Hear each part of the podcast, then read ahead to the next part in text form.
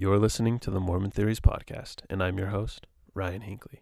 As you know, Christmas is just a few days away, uh, depending on when you're listening to this. Um, and I couldn't think of anything better to talk about on the week of Christmas than peace and also the wise men. so that's what we're going to talk about today. Well, my guest today is Patrick McKay Sr., and he has a beautiful message about bringing all of the branches of the restoration back together. In fact, he even wrote a book about it called Healing the Breach. Now, I have I have now read this book and I have to say that I think everyone else should read it too. Anyone who is part of any branch of Mormonism needs to read this book. Um, each church, branch, or group in the restoration experiences its own miracles and its own manifestations of the Spirit. And this book shares some of those, and it's incredible. Guys, people being healed completely from their burns, from their broken backs and legs, their eyes regrew. I know that sounds weird, but you just have to read the book. Um, God is showering all of us with blessings, no matter which church we're in. And we need to start talking to people that are in these other churches, these other restoration churches. We're all in this together, guys. And hopefully, someday, despite our differences, we'll be back in Zion together too. And then Patrick tells us his theory that the wise men in the Christmas story were actually Nephi, Lehi, and Samuel the Lamanite. Man, I love this theory. It makes so much sense, and it's the perfect thing to get us ready for Christmas. Okay, before we start the interview, I, I need to admit that I only pay for the cheapest internet service available to me in my area. So my speeds are a little slow, and unfortunately, during the interview, um, when Patrick was talking, he cut out a few times, and it was kind of hard to understand what he was saying. But hopefully, you can look past that because for most of the time, um, we can hear what Patrick is saying, and it's awesome. I think, um, I think he's an inspired man, and I think that we should weigh his words carefully, and uh, I think that he has a message that everyone should listen to for sure.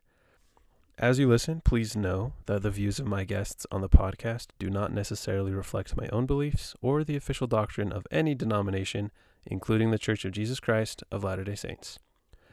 And with that, enjoy the show and have an amazing Merry Christmas with your family. Thanks for listening. Welcome to the podcast, Patrick. Thank you, Ryan. Glad to be here with you. Yeah, I'm so excited to talk to you.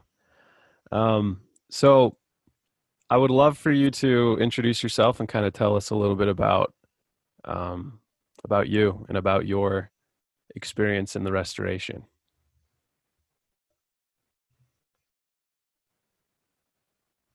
Church of Jesus Christ of Latter-day Saints. I was probably a slow learner. I was baptized at 11, almost 12. Uh, I grew up in Sunnyvale, California, and was a part of what was called the San Francisco Bay State take. The reorganized church, like the Mormon church, has the same structure a first presidency, apostles, uh, 70 high priests, um, stake presidents, district presidents, et cetera. So, uh, an organization that you're familiar with, we, we share most of those same um, positions and, and policies in the church, uh, filled by different people, of course, but that same idea. So, I grew up with uh, that heritage. Um, I had a few friends in high school that were members of the Mormon Church, and we had a good association. But you know, we always were bantering about, well, I'm in the true church and you're not, and so uh, we remained friends. And but we never really dealt with that um, situation. And quite frankly, I wasn't equipped to deal with it at that point in my life. You know, I, I was raised in the one true church, just like my Mormon friends were raised in the one true church. You know, I often think they're really nice people. Uh, I don't know why they belong to the church of the devil. They're obviously not in the one true church, you know. Yeah. And so uh, a lot of misgivings, misgivings looking back over that. But anyway, uh, I was baptized, like I said, at 11. Uh, attended church regularly. Um, after I graduated from high school, I decided to go to my church college, which is in Lamoni, Iowa. That name Lamoni comes from King Lamoni in the Book of Mormon. The little community, Lamoni, Iowa, was created by the RLDS Church in the 1880s. and the church moved its headquarters from Amboy, Illinois to Lamoni, Iowa. And then in about 1906, they moved the church back to Independence. Course, you know, the saints had been driven out and it was a slow process regathering saints back. And, and so, uh, in fact, I can tell you, Ryan, just how it is when you grow up and you live far away from the headquarters of the church. And, and uh, I watched the Yankees and the uh, St. Louis Cardinals play a World Series in 1964. And they were in Missouri, you know. I was rooting for the Yankees, but I knew the Cardinals were in Missouri. And I just assumed at that young age that everybody in the stands were members of the RLDS church because the headquarters of the church were in Missouri. so, and so anyway, there's there's been a, a little bit of an awakening in me as I've grown up and as I've uh, got involved in different things. Um, been married for 42 years, have two boys and four grandchildren and one on the way and all my kids live close to me. So that's a real blessing. And um, in 1984, there were changes that were happening in the RLDS church, um, and they ordained women to the priesthood. Prior to that, though, in 1982, I was silenced. That means I was defrocked, no longer recognized as an ordained minister in the church, simply because my name appeared in a newspaper advertisement that I was going to speak at was called a restoration festival, meeting times with the church just to remind our people of our distinctives. Um, in fact, we had 3,000 saints gather at uh, the college in Lamoni, Iowa, and that prompted the leadership of the then reorganized church to begin taking action with those who met separate like that. So I've been disassociated with the RLDS Church, now the Community of Christ, since 1982. Although I have many friends and associates in the Community of Christ, I, I don't worship there. In 1984, we met for two years and decided that we could form a restoration branch. And we, we looked at our history as it emerged after the death of Joseph, when a coalition of saints met in Wisconsin and reorganized the church in 1853 under the leadership of Jason Briggs and Zenas Gurley. And so we believe that restoration branches were a way to keep the saints viable to perform the ordinances, but we didn't have the mechanism to fully reorder the church. We simply met and worshiped. And a couple years later, other groups started to form branches, and today there's a proliferation of restoration branches scattered throughout the world. And so we're a part of that movement. Okay awesome. Um so you kind of cut out at the beginning but you were so i kind of got the um the context you were a member of the rlds or the reorganized church of jesus christ of latter day saints and then in the 80s um kind of kind of left that or broke off and well, let me clarify that because yeah. that's always been a sticking point with RLDS people and the, the LDS people. Uh, we don't feel that we were a break off. We just feel we remained faithful to the original teachings. Gotcha. And we were we were disfellowshipped, but okay. we didn't leave the church. We're, we're still members of the church. Gotcha. We consider ourselves faithful members. Right. Yes. Yeah, sorry about that. Um, that's okay. I understand that. Yeah. Um, so just I I don't know. It's always a good question. Even people in my church. So as you know, I'm a member of the Church of Jesus Christ of Latter Day Saints, and um, my ancestors followed Brigham Young to Utah, and we've been here ever since. Um, and it's just it's always interesting for me to learn more about the other the other branches in in the church in the restoration um, because we don't learn about about others very much and like you were saying before we started um, we all grow up in the in the one true church and and we don't think too much about the other branches and i it it's sad and recently i've been i've been more cognizant and i've my eyes have been i've kind of been open and i've noticed that there are so many others and they have valid um they have valid stories they have valid experiences and god loves everyone and and so when i stumbled upon some of your work i was i was amazed. I was like oh this is exactly what i've been what i've been thinking about because for the last couple of years i've i've just been thinking that there's so many people that believe in the Book of Mormon, and um, and I feel like I believe that if if Christ were to come today, that every single person that believes in the Book of Mormon would go find him, and we'd all be together. And some of the work that that I've seen you put out talks about this, and specifically, you write you wrote you wrote a book called "Healing the Breach." Um, and I'd love for you to kind of talk about that and kind of explain your vision of what it would mean for all of these restoration branches to come back together. Okay, well, you know that that's a great point, Ryan. Um, you know, if you look at people in the restoration, we have some distinct differences among the different uh, organizations that formed following the death of Joseph. But when you compare us to the Protestant or Catholic world, we're not Catholic and we're not Protestant. We're restorationists. I like to compare us to stalks of broccoli. Two stalks of broccoli can look very much alike. They're they're self-similar. They may not be identical, but they're very similar. And you know, we don't look like cauliflower. we look like broccoli, whether we're members of the LDS Church or the Church of Christ on the Temple Lot or the Church of Jesus Christ Bickertonite or the Church of Jesus Christ of Latter-day Saints reorganized. Uh, we share some unique things together that really um, should weld us back together. And we often speak about, and we've spent a long time in the wilderness proving that we're the one true church. And I've come to realize after thinking about this and deciding to meet people in different parts of the restoration, I had an epiphany. You know, when Jesus went to visit the woman at the well, she was in Samaria. And of course, the Samaritans were placed there after the children of Israel were taken into captivity. And the Jews had no dealings with the Samaritans, and the Samaritans had no dealings with the Jews. But what's curious is Jesus talked to his disciples and he talked to the woman at the well. And I think it's really interesting as I've spent time with the different groups in the restoration God has been speaking to each of these groups. The problem is we have not been speaking to each other. And so we don't know um, if we lay hands on the sick and they're healed, or we have a dream that we're being called to the ministry, or an angel had appeared, or we saw a miracle performed.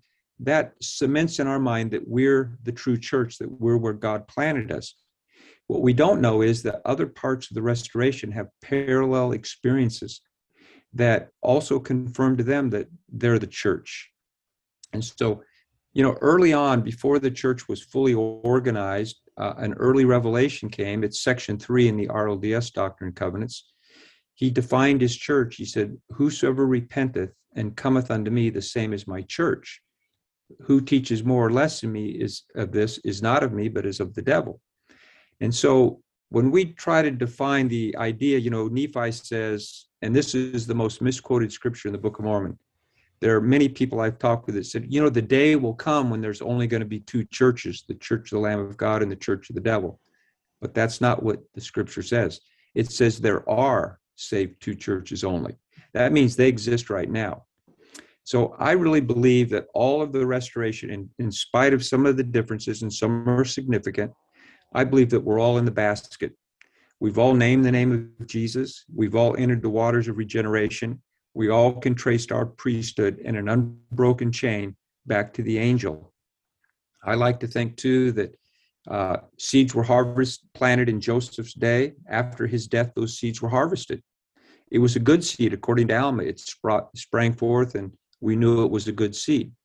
And the husbandmen really then planted those seeds in different vineyards very much like the parable of Zenos in the Book of Mormon. You remember there was the choice spot of land, there was a good spot, a poor spot, and even a poor spot, and yet they all bore fruit. I see the restoration very much that way because Nephi says we can liken all scripture unto us. Well, if Nephi can make that statement, so can we because we're also followers of Christ and believers in this gospel. So, what he's going to do with the whole house of Israel, he's also going to do with the restoration. He's going to gather us. And you had made mention in your opening comments that if Jesus appeared, you believed we would all follow him. I agree with that. And I believe whatever differences we had, if we walked through that door with Christ, none of our differences would exist anymore. And so that's the, to me, that's the destiny of the saints of the restoration. If you look down a two lane highway far enough, you know what you see, Ryan? One lane. And I believe that's the destiny of the Lord's people.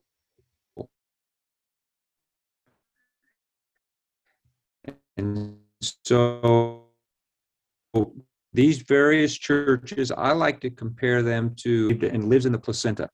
The placenta nourishes that child, keeps it alive, makes sure it has oxygen for nine months. But when the baby is born, the placenta is discarded. I see the various organizations of the restoration in a metaphorical sense representing the placenta.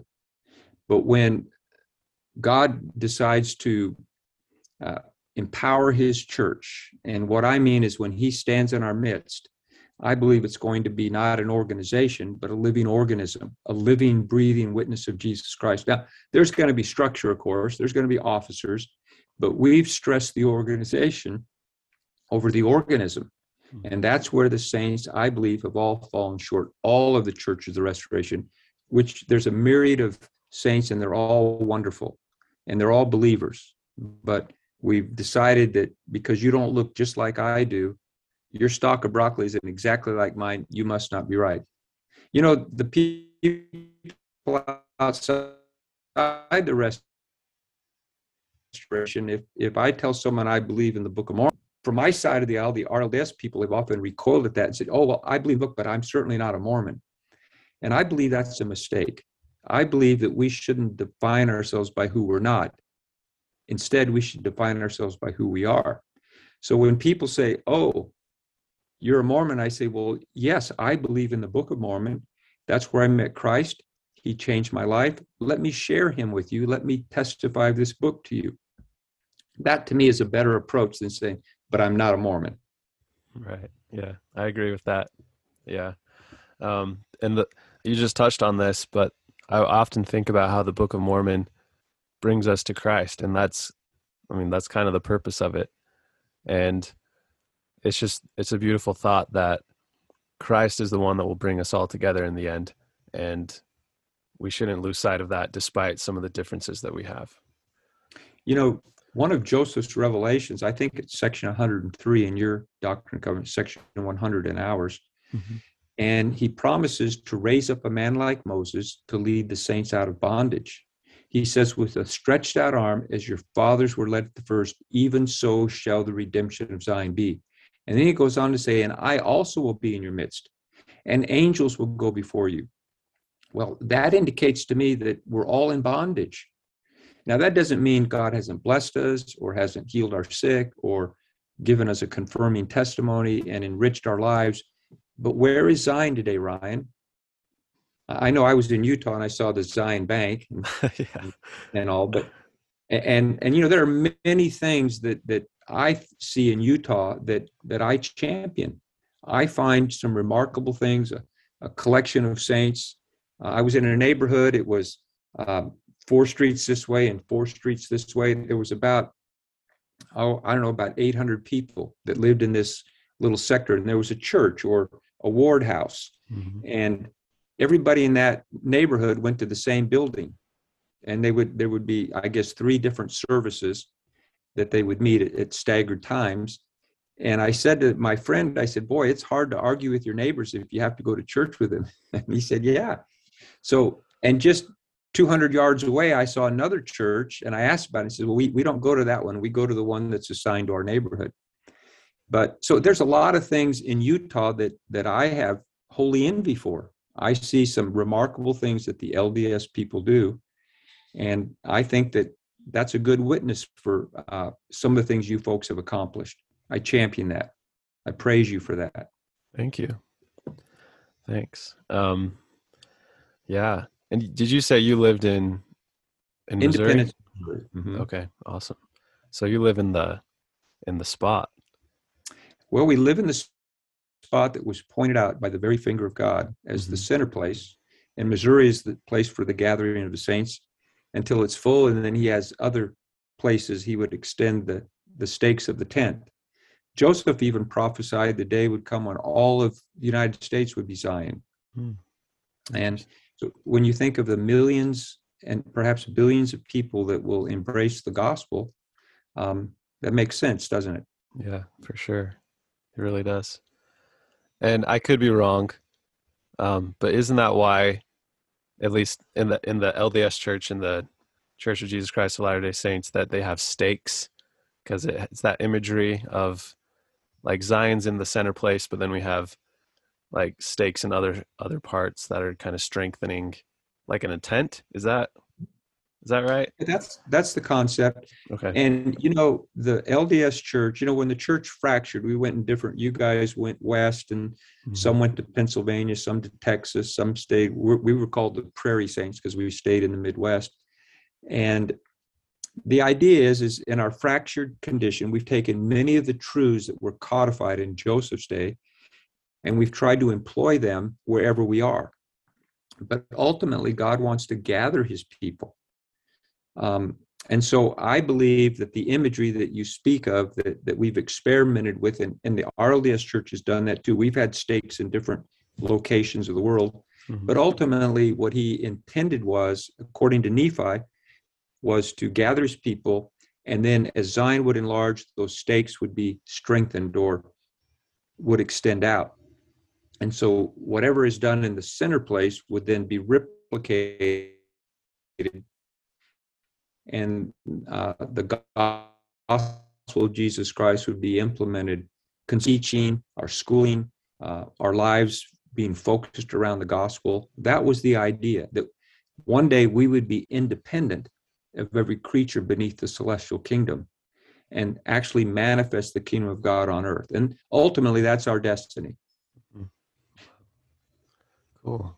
Um, so just earlier you said that in section 103 for my doctrine and covenants and 100 for you, it prophesies of a like a, of a Moses figure that will help to lead the children of Israel back to Zion. Um, can you tell me a little bit more about that and what you believe about him and maybe who he'll be, if that's okay? Sure. I don't know who that individual is. Um, you know, Christ identifies himself as the man like Moses. In Deuteronomy, uh, he mentions it. In Acts, the, the third chapter, he mentions it. It was quoted to Joseph by the angel uh, four times and three times in one night and once the next morning. We also know that the president of the high priesthood has been likened unto Moses. Mhm. And some of the groups of restoration have that office in the church. Some used to have it, um, some still do. But I don't know who the individual is, but he indicates that this individual will be like Moses. Moses led the children of Israel out of Egyptian bondage into the promised land. And so in the latter days, God is going to use that imagery. He's going to raise up an individual. I know in the second book of Nephi, the second chapter, there are different interpretations. The third chapter in your book, Mhm. we have in the reorganization have interpreted the choice seer as Joseph Smith Jr. But there's also the mention of a descendant of little Joseph, Lehi's youngest son, who would do much good both in word and deed, being an instrument of mighty power. And he would use the book, the book the choice seer would bring forth. To take the gospel to the remnant of his seed. And Manasseh and Ephraim together would then, as the horns of unicorns, would push the other tribes to the ends of the earth, to the Americas, to gather them into the holy city. So I, I do believe that there are um, there's going to be divine help in the future, and I'm not prepared to identify who that individual is. Christ could be that individual, and uh, it could be a prophet he raises up. But I do believe there will be a a Lamanite, uh, a, a descendant of young Joseph, who will do much good both in word and deed, be an instrument of power in his hands.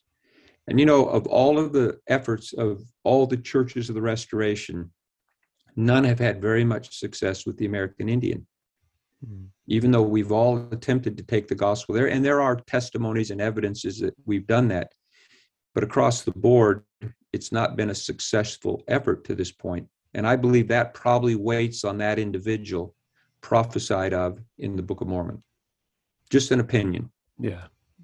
Yeah, and I've heard of I've heard of that um that interpretation of the Lamanite, of the descendant of little Joseph, the son of Lehi. Mhm. Um it's very interesting. It's definitely not something that they teach over the pulpit in my church, but it's uh it makes you think. Where I live in Utah, there are there's a large population of Native Americans and it's real they're good people. They're great people and I love to talk to them. Um well cool. I so I'm reading your book like I've told you and it is such a good book. I I wish I was done with it but I'm not because I feel like I need to read it really slowly because it's so packed with with just an awesome message and um you you go through a bunch of metaphors for for how um how the restoration people can apply to different things like you talk about us being fractal like broccoli you mentioned broccoli or you talk about this weird creature that's made out of little um little little creatures i forget what it's called a zooid? A zooid? A zooid? Or something like that? Um There's zoids and, and yeah. Yeah, sorry. Um, and I thought that was really interesting because this little creature. Oh, sorry. after, uh, creature that um,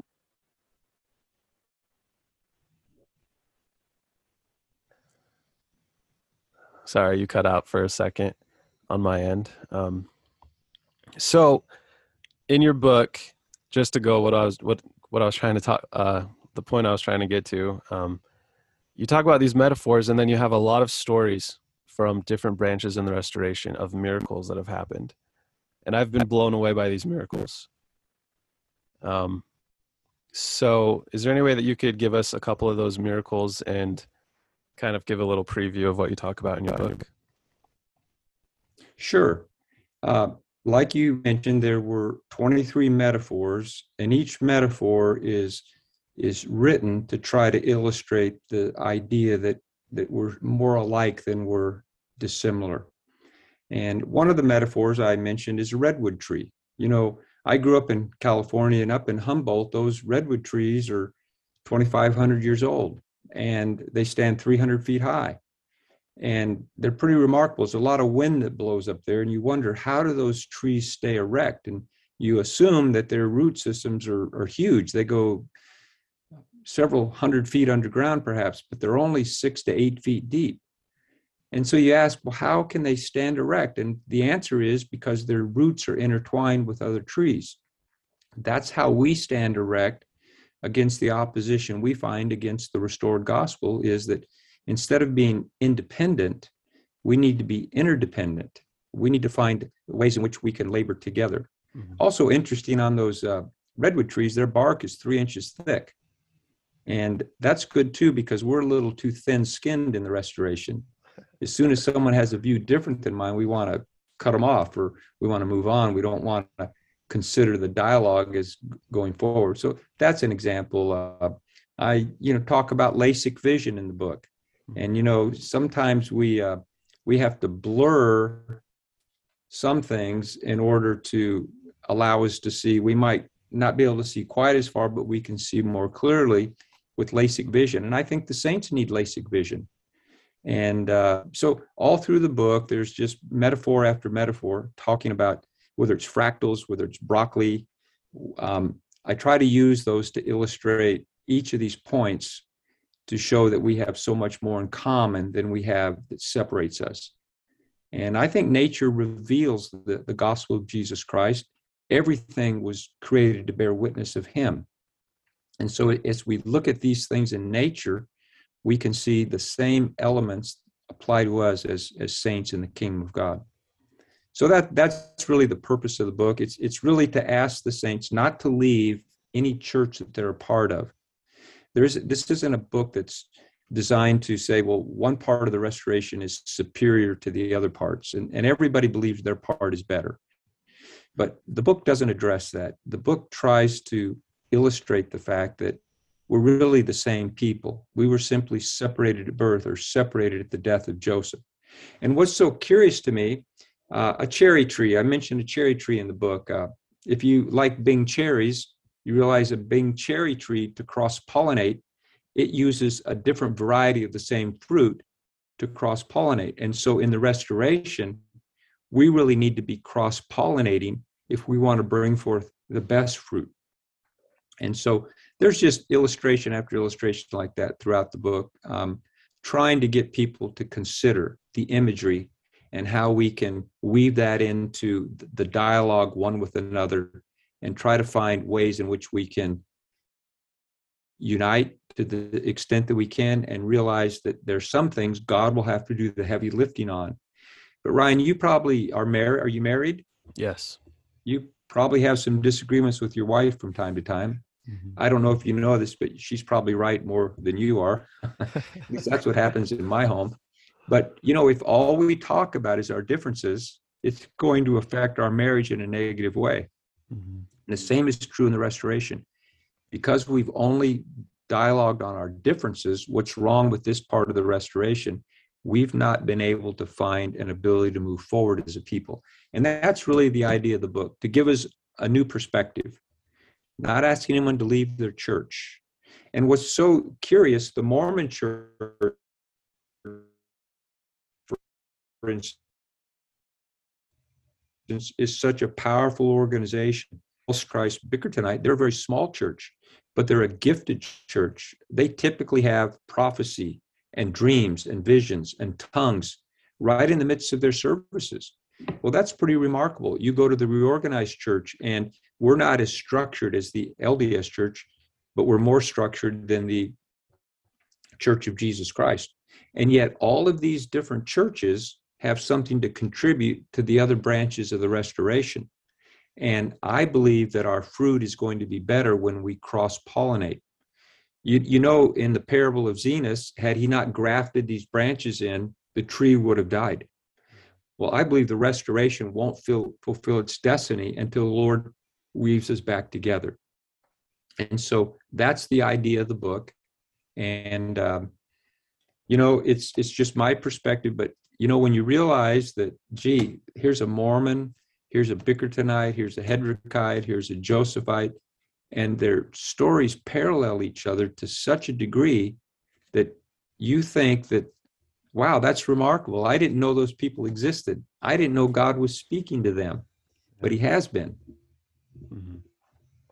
yeah. And it's such a beautiful message. Um recently i was i was reading in the book of mormon with my wife and there was a scripture that i'd like to read because it reminded me of your book and of your message. Um, it's in my in my scriptures. It's First Nephi thirteen thirty seven, and it says, "And blessed are they who shall seek to bring forth my Zion at that day, for they shall have the gift and the power of the Holy Ghost.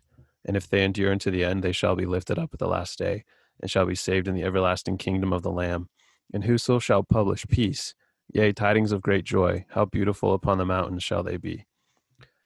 Um, I thought about your book. I thought as I'm reading it, I'm like, I think Patrick must have written this by the Spirit. It's so beautiful. There's so much amazing. There's so many amazing stories, and there's the the language is awesome. And like I said, that's why it's taking me a long time to read it because I want to soak that in. You know, um, and I think I really think that you're a perfect example of someone who's trying to bring forth Zion, and I really appreciate that, and I I thank you for that.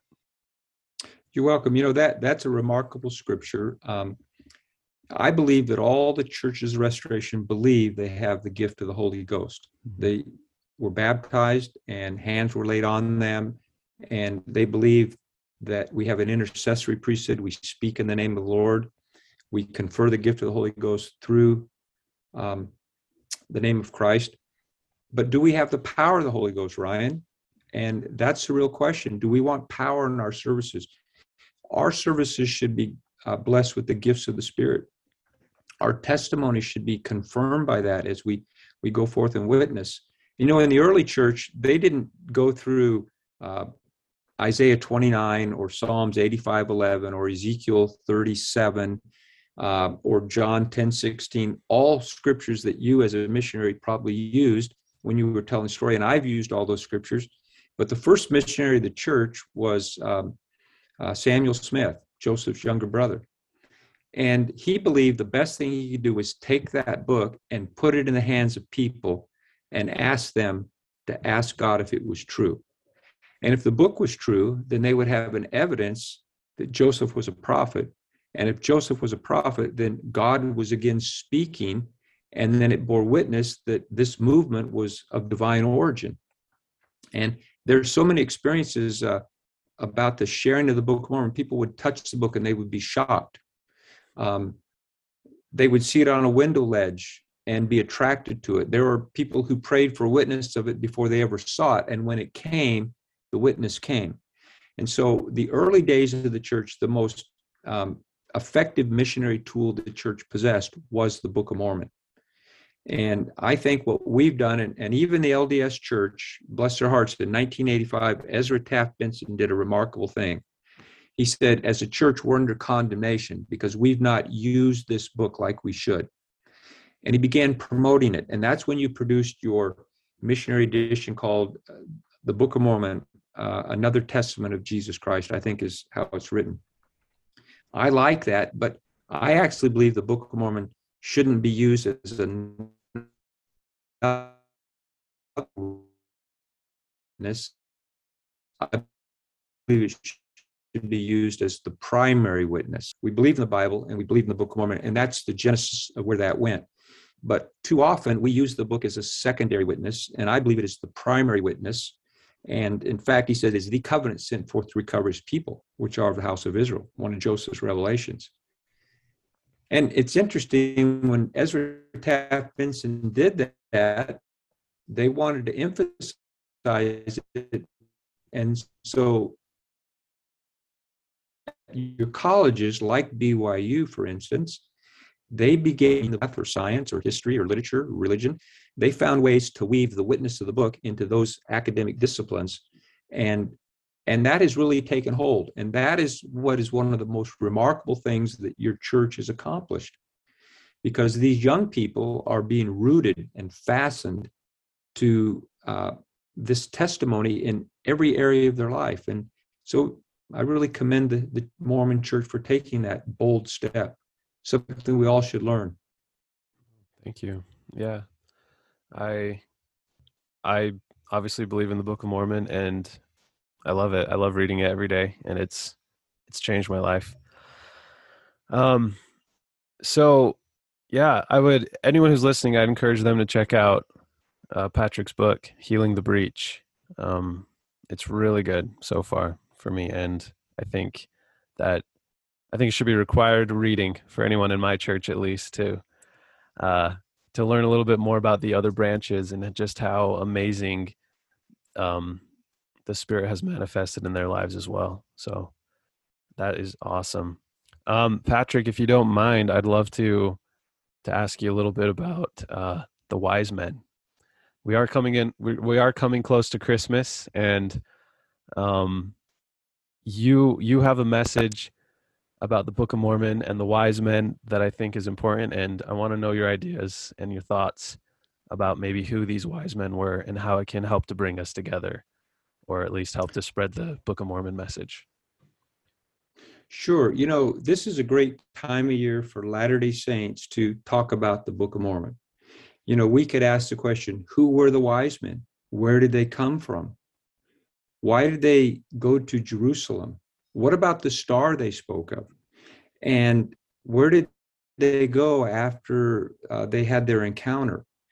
And these are all questions that, that are not really answered in the, the biblical account.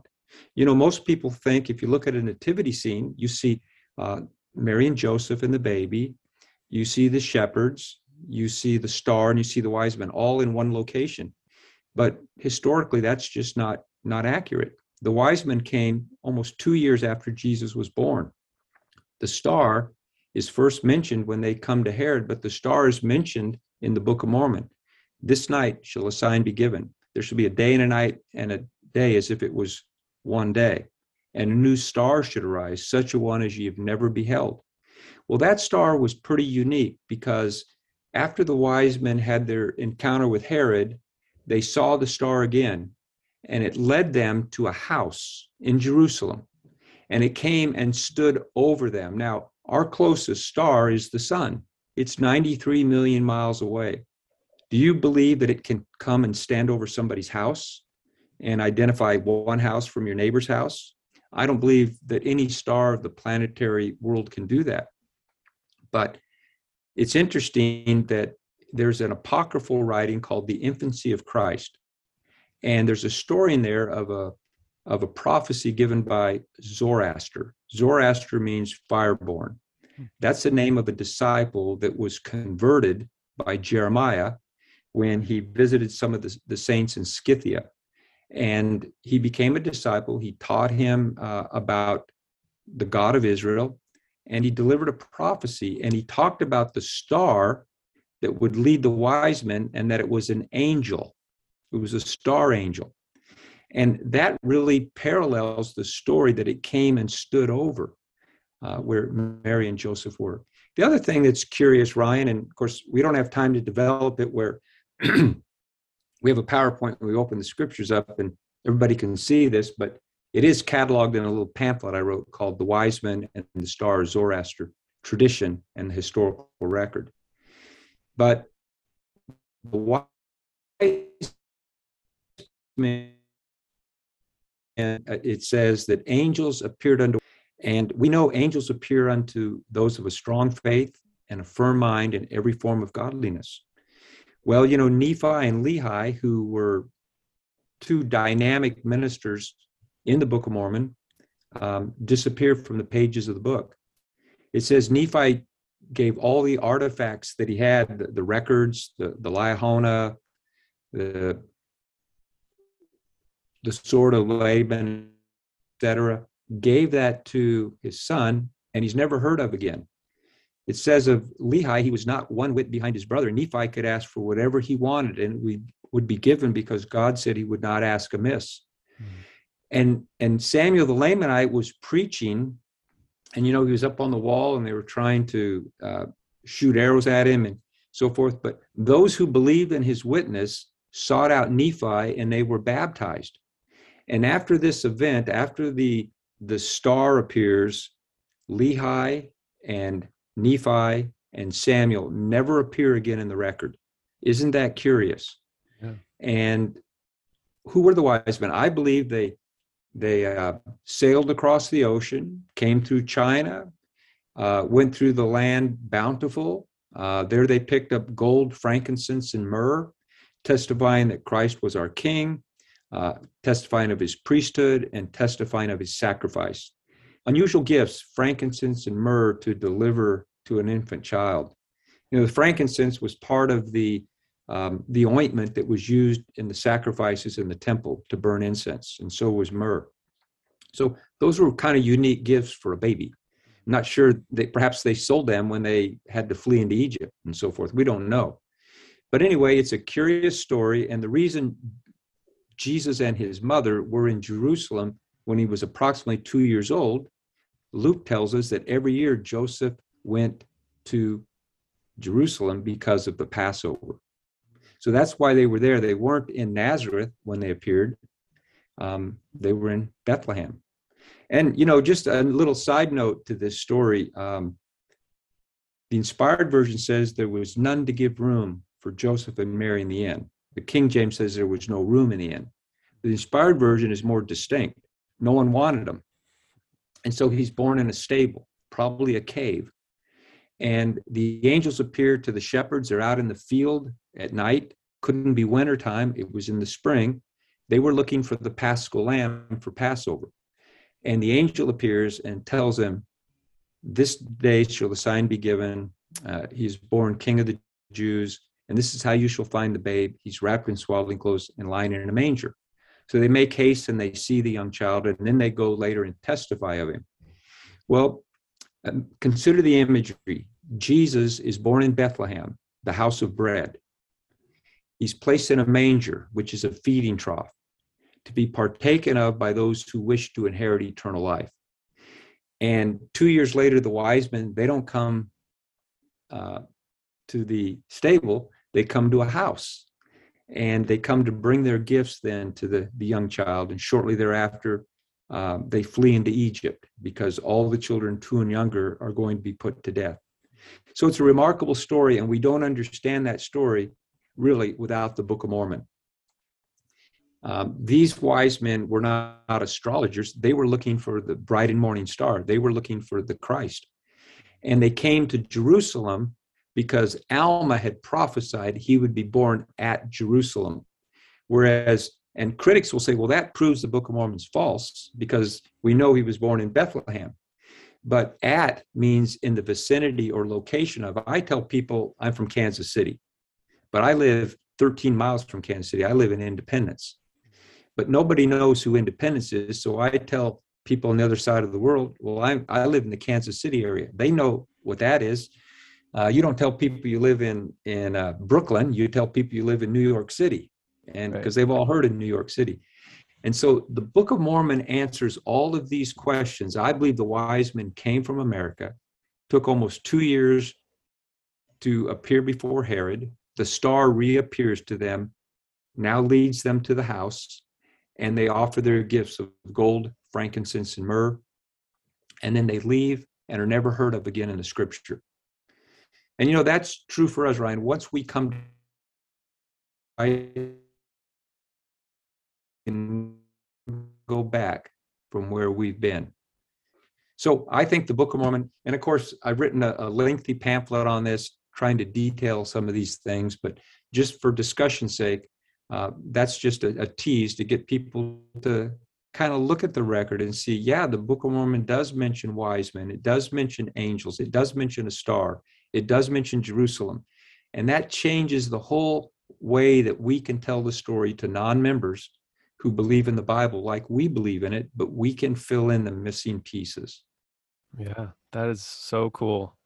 And I love that, like you were just saying, that it's one way that the Book of Mormon can kind of support the Bible and ra- they kind of intertwines them, if that makes sense. I'm not very good sure. at explaining myself, but yeah, that's beautiful, and it explains the it explains Alma prophesying that he'll go to Jerusalem, he'll be born in Jerusalem, and it explains a lot of things, and I just think that's amazing. It's awesome. Um, and then you cut out a little bit on my end, but I think you were saying that this story about the wise men, if they did come from the Americas, like if they were Nephi, Lehi, and Samuel the Lamanite, and then they they're never heard of again. Um, it should kind of echo our story that when we progress, when we become better, we don't go back to where we came from. Is that what you were saying? Yes. Okay. Exactly. Yeah, and that's beautiful too. Beautiful. Well, you know, oh, go ahead. Every one of these stories, there's there's imagery that bears witness of the truth, mm-hmm. and Jesus is the truth. He's the the the way, the truth, and the life. And so, almost every page of the Book of Mormon, for instance, oozes with the testimony of Jesus. Mm-hmm. There's some evidence of him. You know, I live in Independence and I've lived here for over 40 years. And there's a real presence of other restoration churches that have headquarters here. And you know, Ryan, no church, not yours, not mine, not the Hedrickites, no one has ever publicly witnessed of the Book of Mormon. So the last two years, I purchased some billboards with uh, Book of Mormon uh, we had a Book of Mormon uh, day, bring your book to school. We had billboards announcing that. This last summer, we had billboards announcing uh, a Book of Mormon rally, and we had five billboards, huge billboards with Book of Mormon scriptures on them. So people could see, people uh, don't read the Book of Mormon outside the church. They've decided it can't be true, but we forced them to see it as they drove by the major arteries here in our community and for three months, they saw Book of Mormon scriptures clearly delineated for them, witnessing of Jesus Christ and, and the power of his message. So uh, we held a rally. I don't know if you followed that on some of my Facebook, uh, my YouTube channel, but uh, we had a Catholic priest come and speak at the rally and was curious. He uses the Book of Mormon during Mass. Really? we had uh, an evangelical who's a Pentecostal uh, from Florida and he said, I'm a fan of the Book of Mormon. And he said, I'd like to speak at your rally. And so that was Steve Pynakker. He came and, and he shared with us. We had a professor from BYU. He came and, and spoke to us. We had a Baptist minister come and tell the congregation, you know, the Book of Mormon is more Baptist than the Baptist hymnal. and then we had restoration people. We had a, a, sister from the Church of Jesus Christ Bickertonite, and she told a wonderful story of how Angel Moroni had appeared to her grandparents.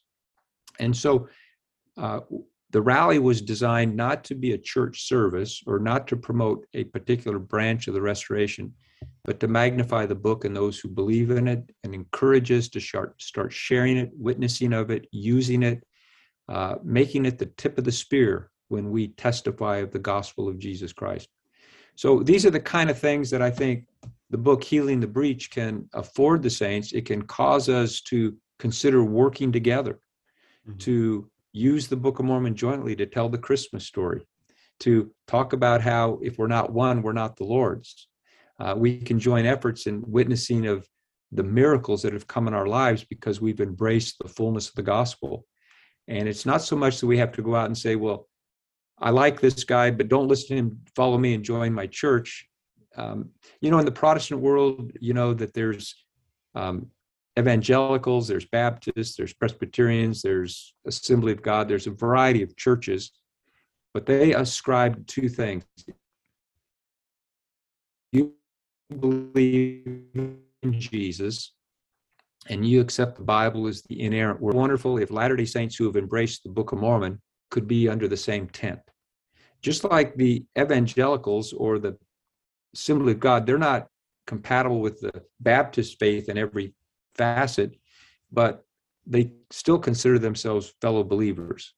In the restoration, we need to consider one another as fellow believers and look forward to that day when, when God sends a man like Moses into our midst to lead us out of bondage into the kingdom of God, where the demonstration and power of the Holy Spirit attends us in all that we do in our witnessing, in our raising of our families, and taking the gospel throughout the world and gathering Israel home for the wedding supper, which Christ will come to. His bride will be adorned, um, anointed, as it were, with the Holy Spirit, and a union will come between Christ and his church, and that union is the kingdom of God that'll usher in the millennial reign. So that's really what we need to focus on in the restoration, and not so much that my church is better than your church. Mm-hmm.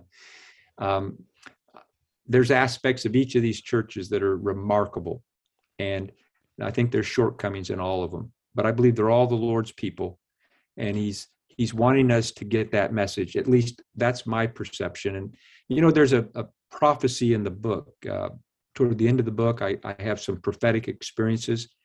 And one of them is a dream an individual had. He was a member of my branch of the restoration, and I was sharing a testimony with the group of men and uh, about the various churches, how we witness to them, and so forth.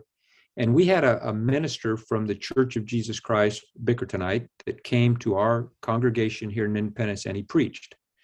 And this individual said, Well, I came and I heard him and I wasn't very impressed. And he said, I went home that night and I had a dream. And in this dream, I saw a woman. And she was standing there and she had the word uh, law written across her chest. And he said, I understood immediately she represented the reorganized church of Jesus Christ of Latter day Saints. He said, I looked again and I saw a woman and she had on a gray dress and she was bent over, and she, but she had the word custodian written on her.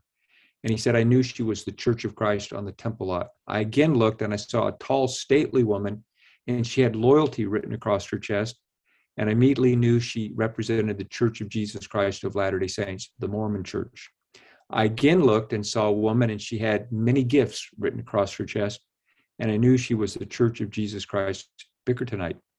He said, When I woke, I shared the dream with my wife, and she said, Oh, that's like a puzzle, all these different women getting together. And he said, No, it was the same woman with different characteristics.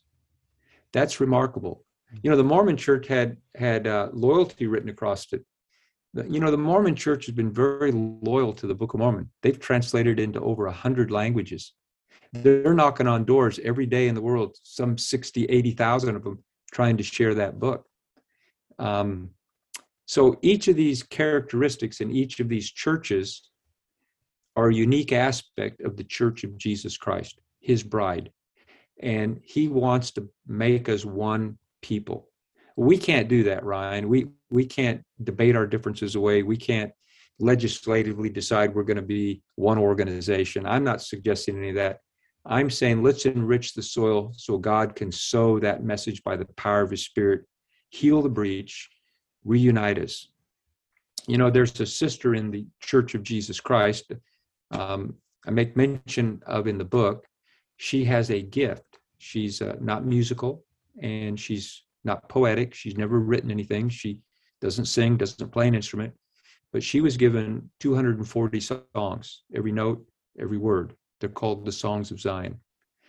And she, I went to visit her and I said, could we have those songs in our church? And she said, oh, I've not, not given the copyright to anybody. Not even my own church has the copyright. And I said, but that's okay. Can we have a copy? And she said, you're not listening. And I said, I am, but we would like a copy. And she said, well, Patrick, I'll pray about it.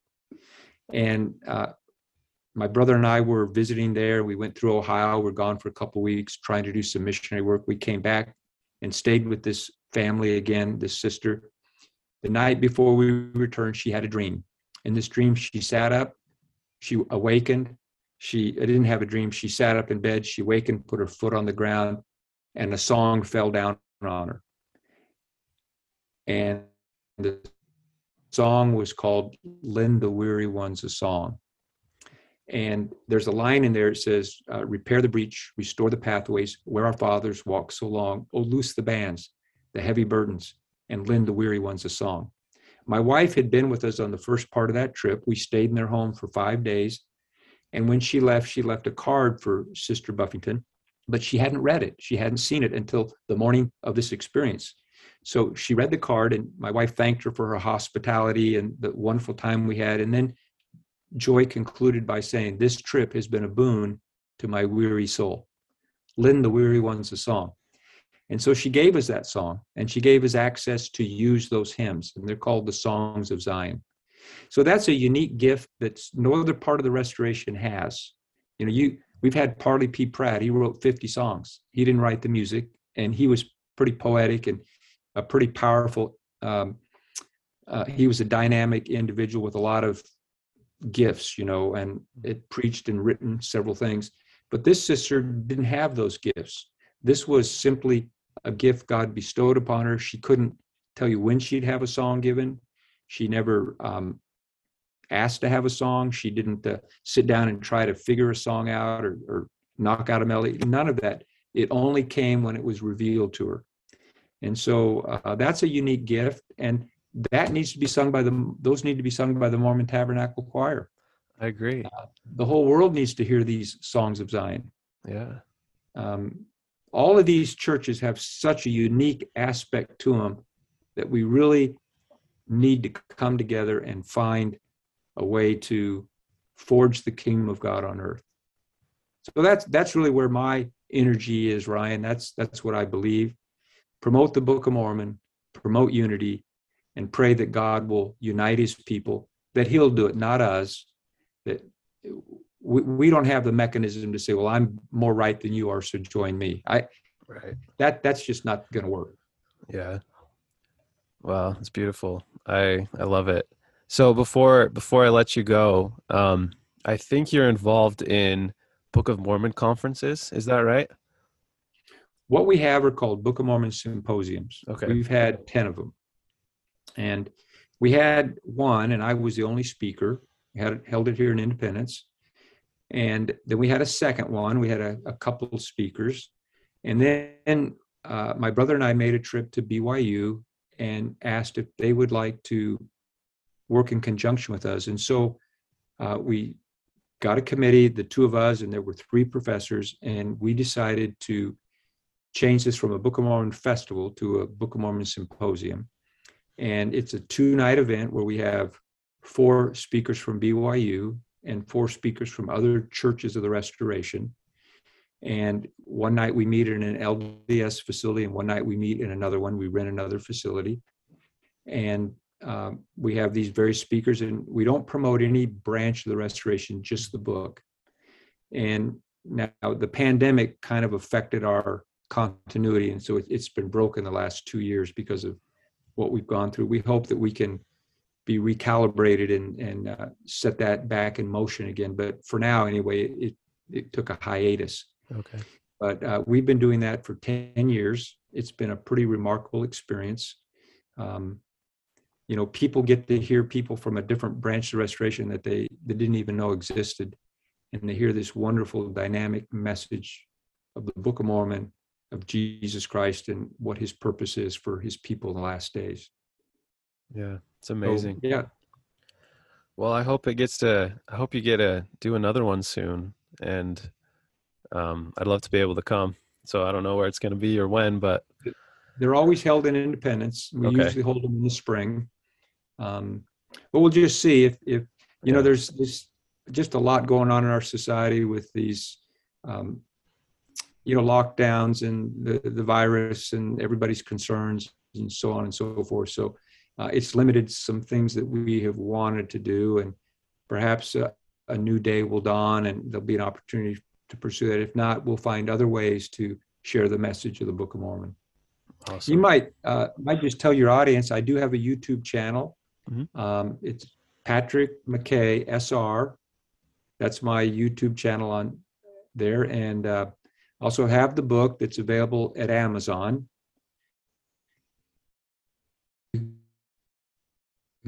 Get it in, in hardback, paperback. Encourage people to take a look at those and, and see if there's anything they'd like to to do to assist in the work. I encourage them to take this work up uh, in their own part of the restoration and see if this can get some energy and some growth and let the dynamism take over. Yeah. Yeah. Well, thank you. I appreciate everything that you do, and you're an inspiration to me. Um, I truly do believe that you, in part, fulfill that prophecy from Isaiah, someone publishing peace, and it's it's affected my life, and I know that it can affect many others. And so, thank you. I uh, I'm I appreciate you coming on. I hope you have an awesome and merry Christmas, and thank you so much for for telling us all about the Book of Mormon about these other branches, how we can come together, and who the wise men probably were. It's been a really fun discussion. Well, you're very welcome. Now, what part of Utah are you in? Um, right now, I live in Roosevelt, Utah, rural, rural Utah. It's kind of close to Colorado. Okay. Okay. Yeah, but I, I grew up in Salt Lake. Well, not in Salt Lake, but ten minutes away. Like you were saying, I tell people I'm from Salt Lake, but really 10 A suburb of Salt Lake. Yeah. Yep. Yep. Okay. Well, very good, Ryan. God bless you. You have a Merry Christmas, uh, a wonderful New Year, and enjoy your family and um, take time to appreciate the gift that God has given us. And we simply have a way to enlarge that gift for those that will hear our message of the Book of Mormon. Uh, we talk of Christ, we preach of Christ, we prophesy of Christ, we teach our children that they may know who they may look for remission of their sins. So this is an awesome book with an awesome message and we want to share it as far and as wide as we are capable that people might come to understand this messiah how to come unto him and be saved Yeah. Thank you so much. Same to you. okay well god bless God Merry bless Christmas. you. Merry Christmas. We'll see you later. All right, bye-bye Bye.